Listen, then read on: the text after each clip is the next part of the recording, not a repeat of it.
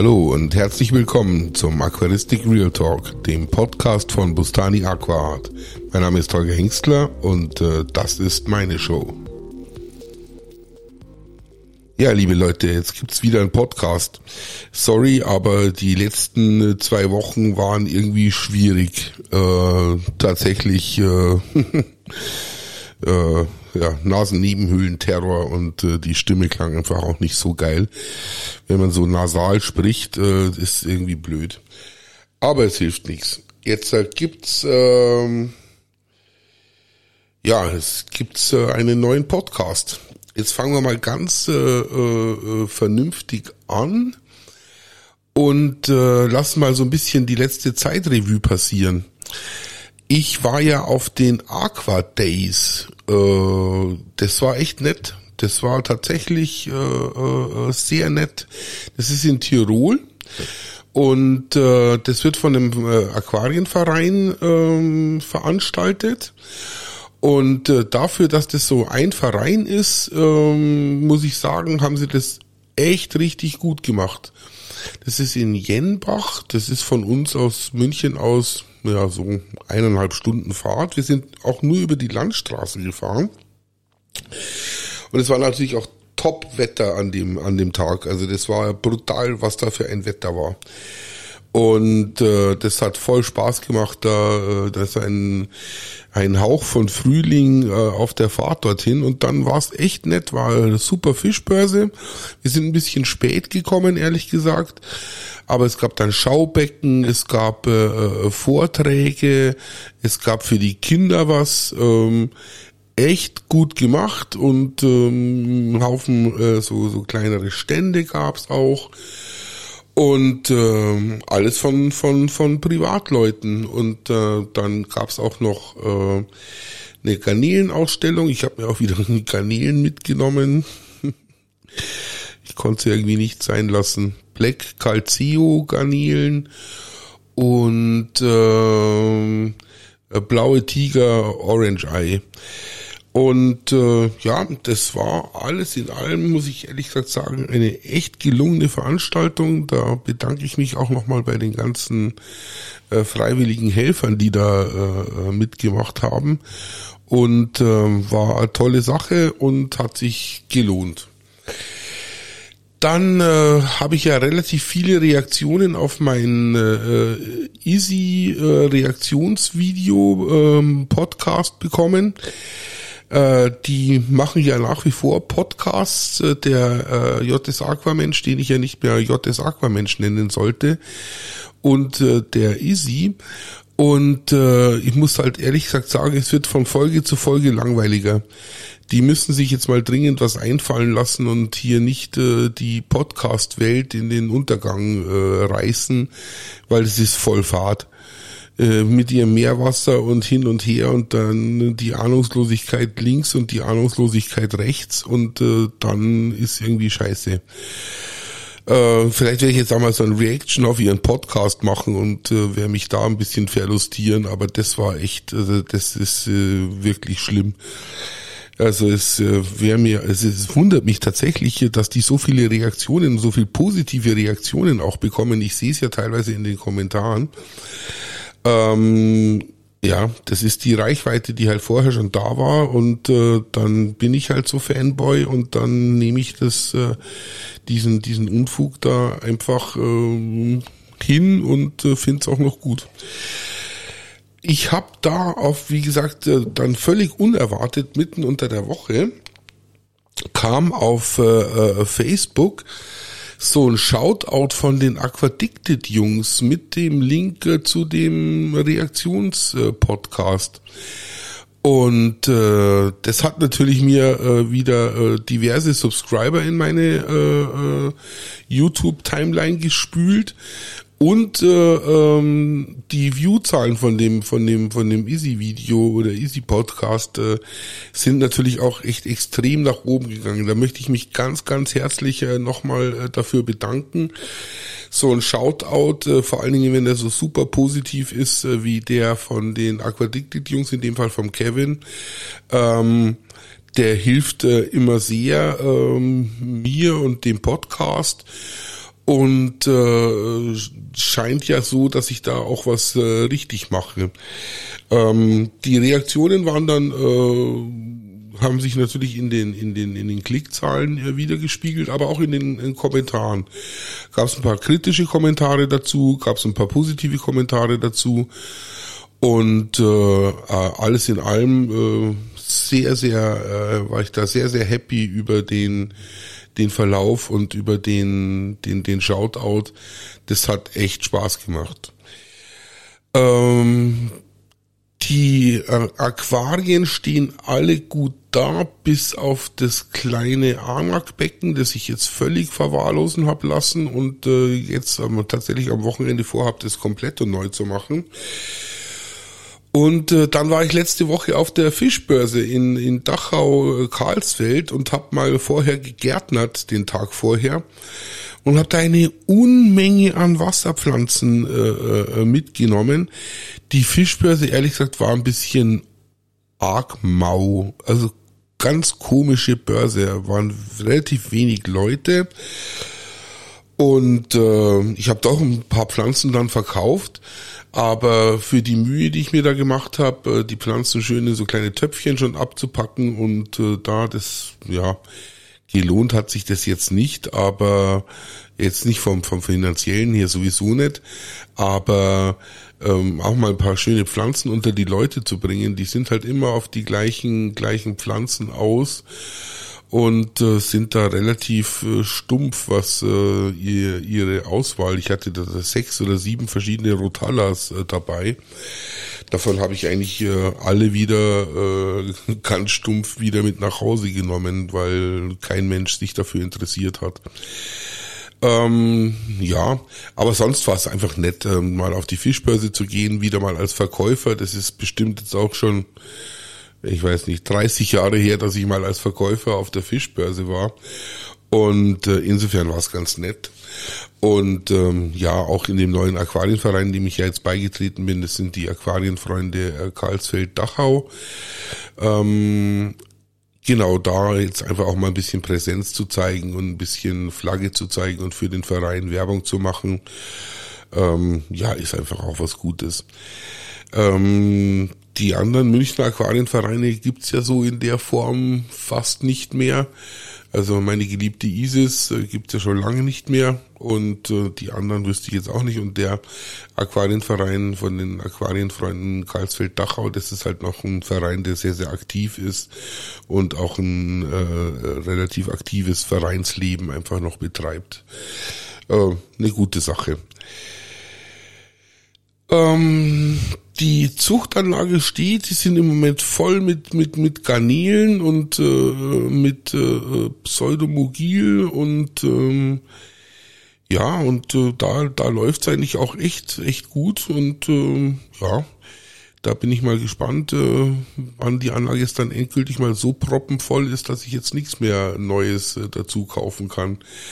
Aber jetzt habe ich mich da so ein bisschen auf diese Kanälchen hier äh, äh fixiert gerade.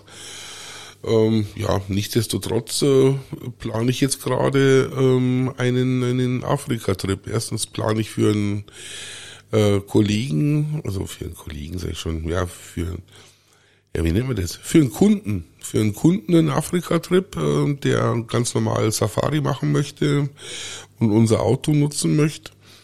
Und andererseits plane ich jetzt dann auch endgültig Ende April äh, einen, einen Trip für mich. Ähm, völlig unabhängig, wer da jetzt noch mitfährt, äh, werde ich auf jeden Fall Ende April ähm, äh, in Richtung äh, Tansania durchstarten. Hab mir schon überlegt, vielleicht mache ich diesmal einfach Kenia. Das ist äh, weil die Flüge nach Dar es Salaam eh so teuer sind. Vielleicht fliege ich gleich nach Nairobi, lass mich da von meinem Fahrer abholen und mach mal eher so einen Kenia-Trip. Man muss einfach immer schauen, wie es mit dem Wetter und mit dem mit den Regenfällen aussieht. Ähm, aber das wäre schon mal so, so eine Idee tatsächlich äh, jetzt hier nochmal. Ähm, denke ich, war noch nie in, in, in Kenia intensiv sammeln und das wäre schon auch mal nett. Vor allen Dingen wäre es halt schön, wenn man äh, Microlepis bzw. Fasciatus äh, mitnehmen könnte. Ähm, ja, mal schauen. Da kommen wir nämlich dann zum eigentlichen äh, Thema der, der, der Podcast-Folge. Es hat mich ein äh, äh, Zuhörer angeschrieben und hat gemeint, ich sollte doch mal eine, eine, eine Podcast-Folge machen. Was muss man denn alles äh, als Vorbereitung äh, treffen, um äh, entsprechend hier ähm, eine Afrika-Reise, so eine Fangreise zu, zu unternehmen? Und das versuche ich jetzt mal in den nächsten ja, 20 Minuten mal so ein bisschen zusammenzufassen und äh, ja mal einfach so mal die Gedanken zu so einer Afrika-Reise, äh, wie wenn ich das jetzt das erste Mal machen würde, ähm, mal bisschen äh, ja, Revue passieren zu lassen und hier euch mal so ein paar Anhaltspunkte zu geben, was muss man denn alles beachten als ich das allererste Mal für länger nach Afrika bin, ähm, 2005, da war es tatsächlich so, dass man da so ein bisschen mehr vorbereiten musste, wenn man das allererste Mal fährt. Muss man als allererste schauen, dass man seinen Impfpass äh, äh in Ordnung bringt.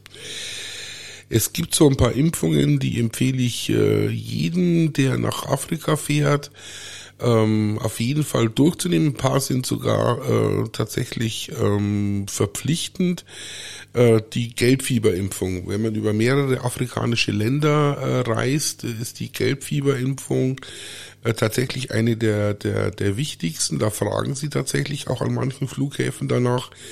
Manchmal fragen sie sogar nach dieser Gelbfieberimpfung völlig äh, unerwartet und auch äh, ungerechtfertigt, wenn man nämlich irgendwie eine Zwischenstation, wenn man, sag ich mal, von München nach Addis fliegt, von Addis dann nach Dar es Salaam, dann äh, wollen sie da plötzlich, weil man aus einem anderen afrikanischen Land kommt, obwohl man sich dort nur im Transferbereich äh, aufgehalten hat, äh, die Gelbfieberimpfung sehen. Ist äh, eigentlich nicht äh, üblich, weil erst wenn man, glaube ich, 16 Stunden sich äh, in dem anderen Land äh, aufhält, diese Verpflichtung zur Gelbfieberimpfung äh, da ist. Manchmal wollen sie es trotzdem sehen. Also Gelbfieberimpfung. Äh, ist ein bisschen heikel die Impfung, weil es eine der ganz wenigen Lebendimpfstoffe ist nach wie vor. Also da gibt es nach wie vor nichts Besseres äh, wie diesen Lebendimpfstoff. Das heißt, man äh, bekommt abgeschwächte, aber lebende äh, Gelbfieber-Viren, äh, glaube ich, sind es auch ähm, da gespritzt und dann wird die Immunreaktion des äh, Körpers abgewartet. Ich habe damals meine Gelbfieberimpfung äh, äh, sehr gut vertragen. Ich hatte, glaube ich, einen Tag so ein bisschen Fieber, aber mir ging es soweit gut und äh, bei der Auffrischungsimpfung nach zehn Jahren muss man die auffrischen lassen, äh, war gar nichts. Also da habe ich über, das habe ich nicht gemerkt, dass ich da äh, eine Auffrischungsimpfung bekommen habe. Hepatitis A, B, ja, das ist auch dringend, sollte man sich auch dringend impfen lassen. Dann gibt's noch so eine Gehirnhautentzündungsgeschichte, das sollte man vielleicht auch machen lassen, so eine Enzephalitis-Impfung. Ähm, ja, und dann gibt's noch so, je nachdem, äh, wo man hinfährt, äh, noch so ein paar Sachen, die kann man machen, Typhus äh, und ähnliches. Kommt halt drauf an, in welchen Verhältnissen man dann dort unterwegs ist. Ähm, was man in Afrika nicht äh, vernachlässigen sollte, ist die Malaria-Prophylaxe. Die Malaria-Prophylaxe heute mit Malarone würde ich aber heute, heutzutage auch nur dann machen, wenn ich mich länger wie zehn Tage in Afrika aufhalte. Alles unter zehn Tagen würde ich keine Prophylaxe nehmen, weil so die durchschnittliche Inkubationszeit von Malaria sind zehn Tage. Das heißt, äh, im Notfall, wenn es mich erwischt, bin ich schon wieder in Deutschland und kann dann ein Malariamittel äh, der Wahl mir aus dem Tropeninstitut holen und äh, braucht keine Prophylaxe machen. Das Malarone ist gut verträglich, ist auch heutzutage äh, der Standard, was die Prophylaxe anbetrifft und äh, ist nach wie vor teuer, aber sehr gut verträglich. Das Einzige, was äh, man bei Malarone beachten muss, die Haut wird sehr äh, äh, fotosensibel. Also viel in die Sonne gehen äh, mit Malarone drin, da kriegst du ganz schneller einen Sonnenbrand, als dir, als du denken kannst. Also das sollte man auf jeden Fall mal äh, sein lassen. Ähm, und ähm, als ich 2005 das allererste Mal äh, nach Afrika ging, war äh, Lariam tatsächlich noch äh, das äh, Mittel der Wahl. Äh, wird auch heute noch äh, teilweise eingesetzt, weil es halt unglaublich günstig ist. Damals war es für mich tatsächlich, da war das Malarone ganz neu auf dem Markt, das war faktisch unbezahlbar. Und das Lariam hat halt für die drei Monate, wo ich da 2005 in Afrika war, äh, ähm, ich glaube insgesamt 250 äh, Euro gekostet. Und äh, das Malarone hätte das Zehnfache gekostet, oder 2500. Das war für mich damals auch eine ganz klare Entscheidung. Äh, das äh, finanziell äh, war das Malarone eigentlich nicht zu bezahlen für die Zeit. Lariam, sage ich euch ganz ehrlich, äh, höchstgradig äh, psychotrope Substanz. Also damals hat mich der, der, der Tropenarzt gefragt, ob ich noch andere Drogen nehme und habe gesagt, ja, ja, ich kiff hier eigentlich äh, täglich seit 20 Jahren. Und äh, dann hat er gemeint, äh, das sollte ich lieber sein lassen. Also ich müsste mich jetzt entscheiden, äh, ob ich jetzt Lariam nehme oder ob ich weiter kiff, weil beides zusammen könnte mir eigentlich garantieren, dass ich da irgendwelche Psychosen entwickle. Und äh, das war dann tatsächlich so, dass ich dann von einem Tag auf den anderen das Kiffen aufgehört habe. Und ähm, das Lariam äh, war dann bei mir so, dass ich habe das immer am Mittwoch genommen und am Mittwoch war halt immer äh, Bad Dream Day. Ich habe brutalste Albträume gehabt, wenn ich das Lariam genommen habe. Also in der Nacht von Mittwoch auf Donnerstag war es klar, dass ich brutalste Albträume kriegen würde. Äh, sonst war es äh, gut verträglich für mich. Äh, noch eine Geschichte am Rande. Die Altvorderen, also die, diejenigen, die halt in den 70er und 80er Jahren äh, und 90er Jahren vor allen Dingen auch in, in Afrika waren und hier die, die Grundarbeit geleistet haben und schon viele, viele Arten entdeckt haben. Ich sage jetzt mal, äh, Ruth Wildekamp, äh, Brian Waters, äh, John Rosenstock, äh, Lothar Segers, äh, wie sie alle hießen, waren ja jedes Jahr in, in Afrika, teilweise zweimal im Jahr in Afrika und haben da immer schön äh, Lariam gefressen. Und alle, also wirklich alle, von denen ich weiß, dass sie in den 80er, 90ern äh, öfter in Afrika waren und öfter äh, Lariam genommen haben, äh, haben alle Herzbeschwerden bekommen. Alle im Alter es mit dem Herzen äh, zu tun gehabt. Und ich nehme an, das ist kein Zufall. Also ich glaube, dass das Lariam hier langfristig Nebenwirkungen hat, von denen, die da heute keiner drüber redet wenn es irgendwie geht, lasst die Finger von dem Lariam. Das ist irgendwie, hilft es zwar super gegen Malaria, aber so richtig äh, geil ist es nicht, das Zeug. Dann habt ihr euren äh, Impfpass auf Vordermann gebracht. Dann müsst ihr euch entscheiden, wohin er wollt. Also ich kann jetzt nur über Ostafrika berichten und äh, da ist halt die typische Reisezeit äh, äh, von, von, von März bis Juni, je nachdem in welches Land man fährt. Also eher März, April, eher Richtung Sambia und, und, und Süden von von Tansania und Norden von Mosambik. Das ist eine gute Zeit, äh, wenn man da Ende April, Anfang Mai äh, ist. Im Inland äh, in Tansania ist halt auch Ende April bis Mitte, Ende Mai. Und je weiter ich nach oben komme, Richtung Uganda, Richtung, Richtung Kenia, dann kann es tatsächlich auch schon im, im Mai, Juni noch äh, echt gut sein. Aber äh, auch wir merken den äh, Klimawandel deutlich. Es ist einfach nicht garantiert, dass wenn du Mitte April oder Ende April nach äh, Ostafrika fährst, dass du zuverlässig genügend Wasser vorfindest. Das ist äh, tatsächlich äh, nicht mehr so. Das äh, war in früheren Jahren eigentlich eine sichere Bank. Also egal, wo du dann im Prinzip hin bist, hattest du eigentlich äh, von, von, von Ende April bis äh, gut Mitte, Ende Mai eigentlich immer, immer, immer die Chance, dass du irgendwo genügend Wasser vorfindest. Die Regenzeiten im, äh, übrigens in, in, in, noch weiter im Norden, also Richtung Äthiopien, äh, Zentralafrikanische Republik, äh, Sudan, da bist du tatsächlich dann im, im September, Oktober, äh, November teilweise, äh, dass du da äh, richtig bist, um dort Fische zu fangen. Es gibt eine noch eine weitere Ausnahme, ähm, da deswegen ist auch bis jetzt noch niemand so richtig hingefahren. Äh, der Barotze in äh, Sambia an der Grenze zu Angola, der hat auch so eine ganz eigene äh, Reisezeit. Also wenn man da irgendwie im, März oder April dahin fährt, da ist alles überschwemmt und zwar wirklich über, über Kilometer hinweg.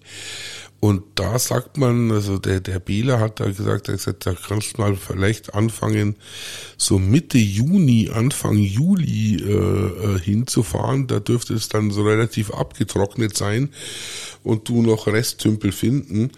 Äh, wir vermuten, dass es in Barotze äh, ein, wenn nicht sogar zwei äh, noch unentdeckte Notobranchius-Arten gibt.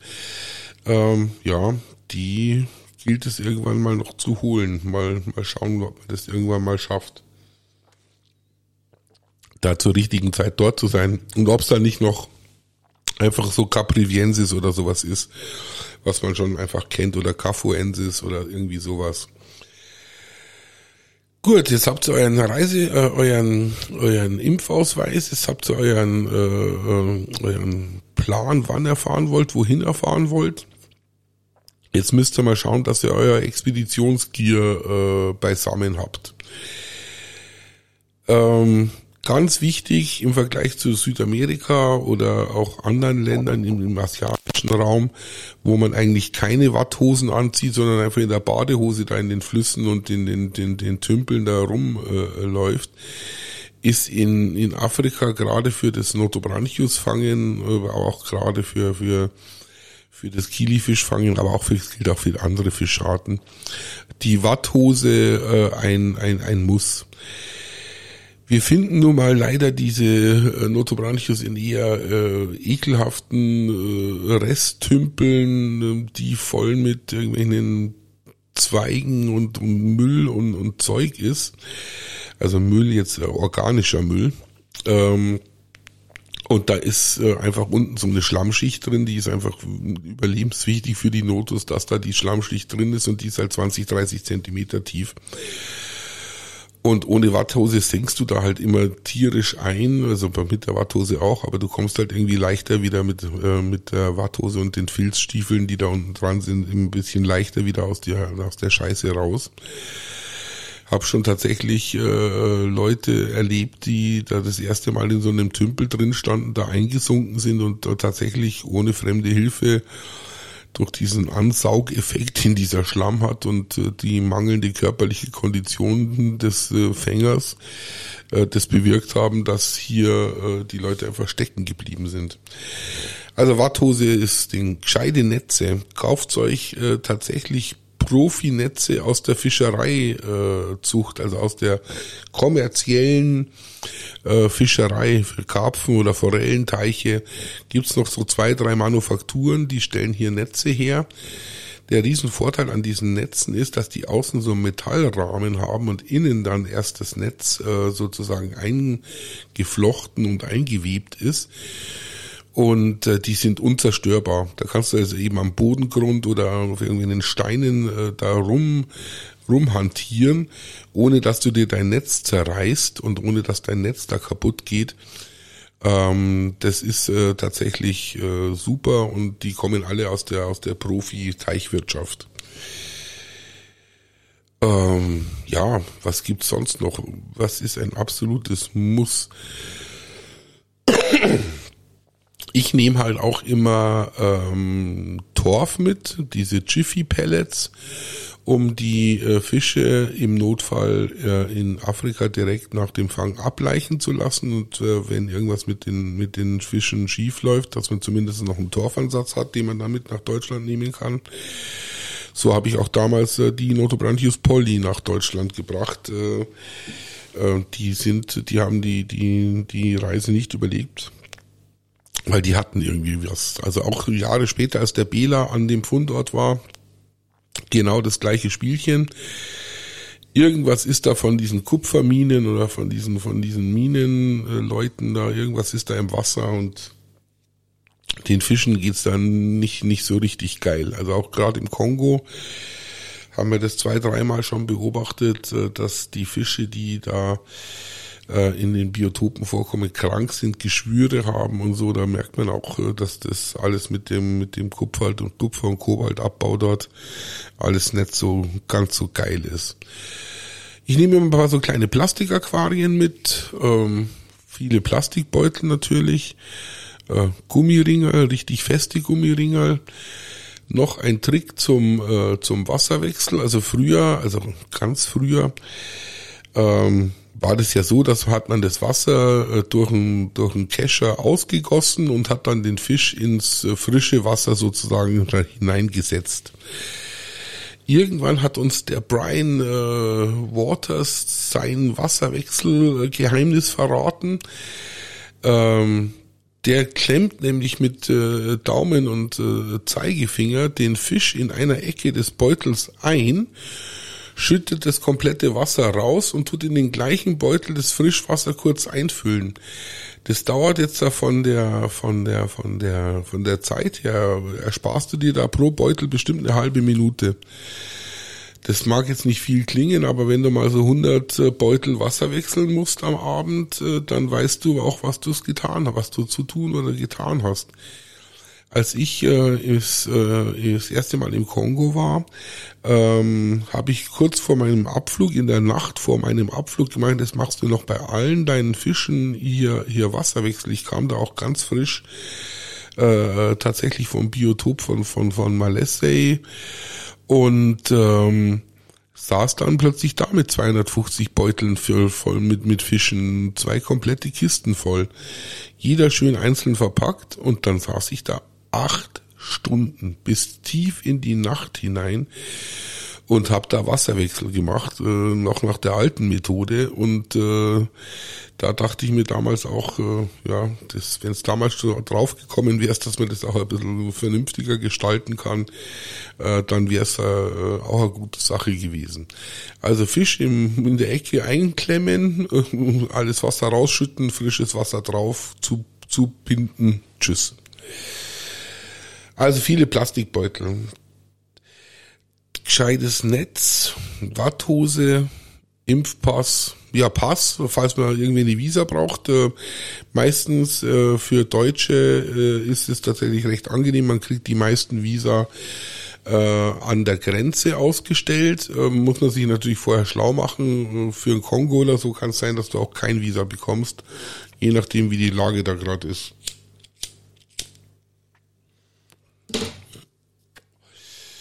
Ja, dann, äh, was gibt's noch äh, an Vorbereitungen zu treffen? Ja, die, die, die Reiseroute ist halt auch ganz wichtig. Es ist in dem Land einfach zu reisen, es ist schwer zu reisen. Ich nehme jetzt mal so diese, die, die Standardländer, in denen die Leute zum, zum, zum, in Ostafrika zum Fischefangen fahren, äh, sprich äh, Sambia, Malawi, äh, Tansania, ähm, Kenia auch, Uganda alles äh, gut zu bereisen, alles äh, nicht so, muss man sich auch vorher nicht so viel Gedanken machen. Da gibt's überall immer im Notfall so Local Guest Houses. Ich habe ja an meinem Auto äh, so ein, so ein Rooftop-Tent drauf, das heißt, man kann auch mal mitten in der Landschaft, äh, wenn es einem zu blöd ist, sich irgendwo auf den Dorfplatz von irgendeinem Dorf stellen, wenn man mit dem Village Chief redet und äh, hat da äh, ein gutes äh, gutes Auskommen und kann dann eine, eine ruhige Nacht auf dem Dorfplatz oder auf dem Bolzplatz verbringen.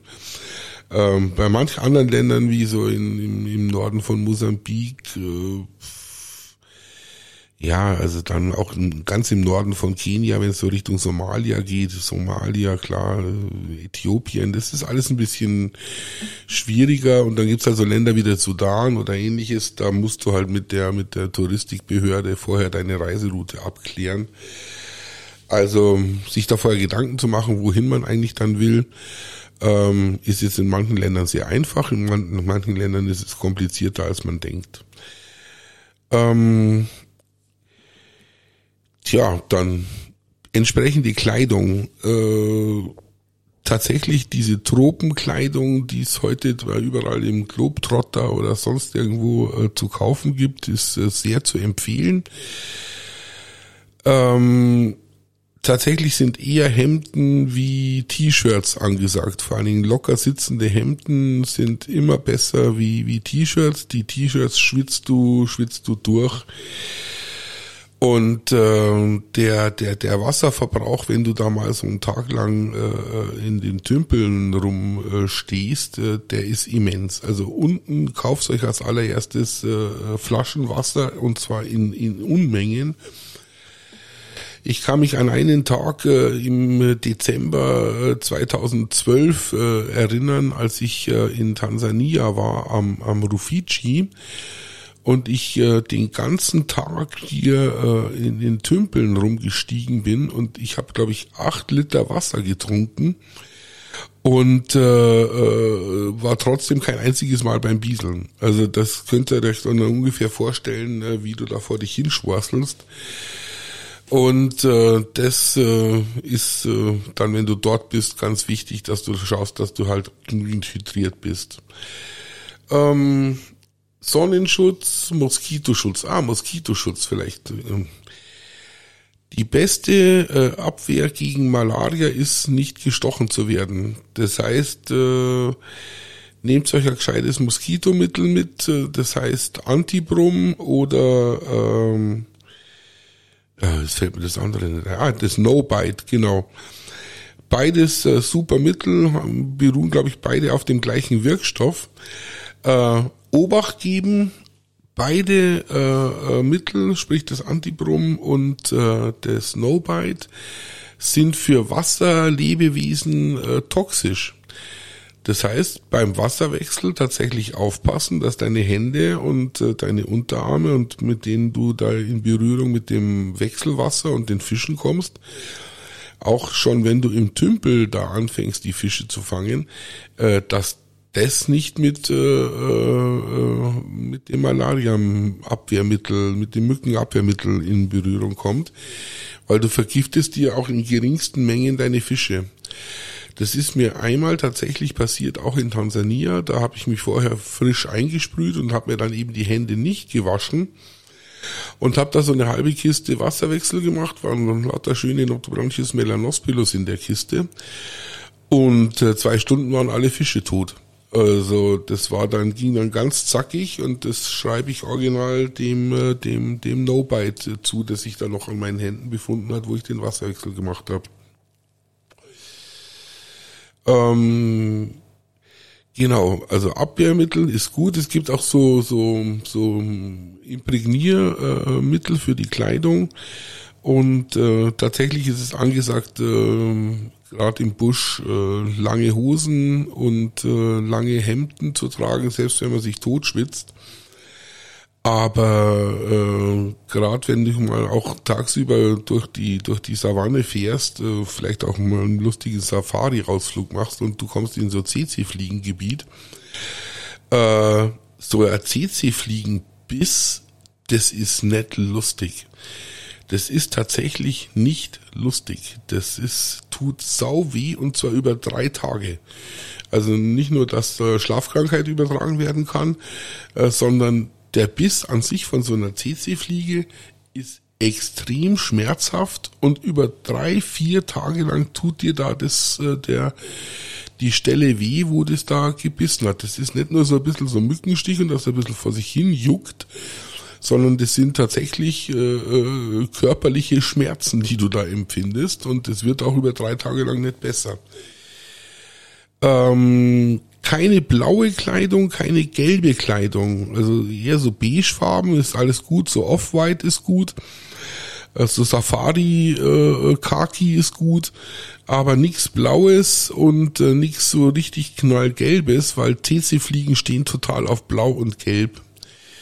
Also gerade blau. Man sieht viele so Fahnen äh, mit so mit so Vergiftungsmitteln an den Straßen stehen. Da die sind dafür da so blaue Fahnen, um die CC-Fliegen anzulocken und da entsprechend äh, das Gift auf die CC-Fliegen zu bringen.